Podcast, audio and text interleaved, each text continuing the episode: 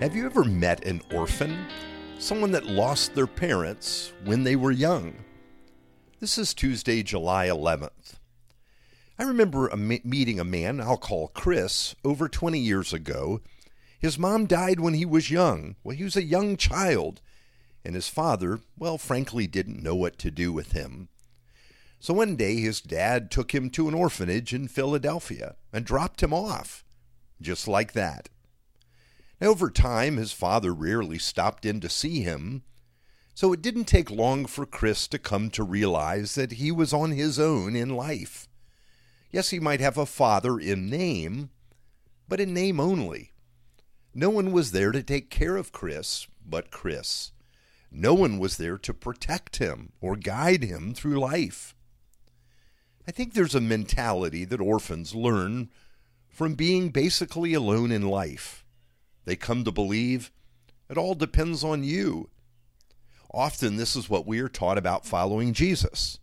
Yes, I know we share the gospel and tell people that they come to God by faith in Jesus. Jesus is our Redeemer and saves us from our sin. But then we're, we, we can f- feel that we're left on our own. We have to pull ourselves together and live that life that we're called to live as a Christian, as Christ followers. We may get rescued when we come to faith, but that seems like the end of it. After that, we are on our own. Now, here's our scripture text for today John chapter 14, verse 18 to 20. I will not leave you as orphans, I will come to you. Yet a little while and the world will see me no more but you will see me. Because I live, you also will live. In that day you will know that I am in the Father, and you in me, and I in you. Now we're in this section of Jesus' teaching on the Holy Spirit.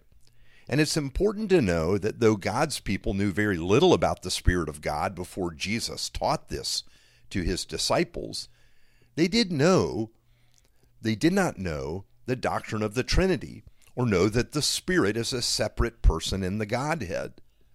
To speak of the Spirit was another way of speaking of God. But that's all. Now, the Spirit of God did show up at various times, but not as a gift to the people.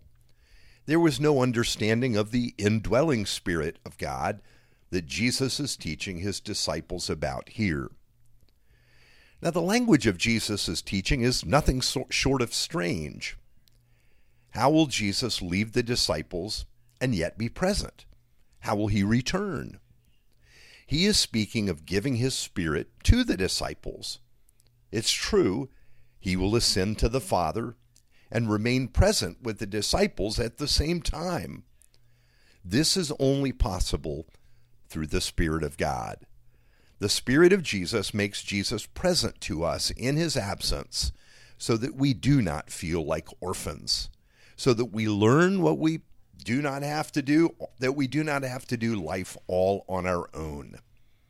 Yes, what is true of our salvation, that it's a gift of God, turns out to be true about our sanctification, all of our growth in God.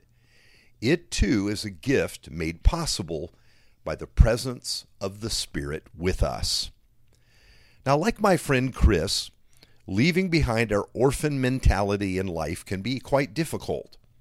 An orphan feels alone, like everything depends on it, them. The orphan must remain full of concern because no one is looking out for them and protecting them. They must be hyper vigilant. They easily become anxious because they are alone and they feel the full weight of their own lives. It is for this reason they become defensive, because again, after all, who's going to protect them? They need to be right, to feel safe and secure. And failure is not an option. So they feel the pressure of always succeeding, always guarding what they have, because they know how easily it all can be lost. Orphans labor under what seems like an unending burden, because who will do it if they don't? They can depend on no one, really. That is, no one but themselves. So they insist, I can do it all myself. They don't need anyone. But they would love not to feel so alone. They think that no one understands what they feel, what they're going through. They can be ungrateful because they feel as if they made their own lives happen. No one else did it for them. Orphans can easily fall into comparing themselves with others, feeling that they've gotten a raw deal and others have gotten advantages they haven't received. You see, this is some of the mentality of the orphan. You may not see all of these things in yourself, but just enough to reveal that you feel you are alone too, that you're on your own, and you feel like everything depends on you. Now, in the gospel, we learn that we have a loving Heavenly Father who is unwilling to give us up, that He takes care of us, He is always for us. We learn that we have always been dependent on Him. But there have been times when we've been able to see this truth and we also learn that our Father loves us coming to Him for any reason whatsoever, and that He is working in our lives for our good and His glory. We learn that we're completely accepted and fully loved. We learn to call God Abba, Father.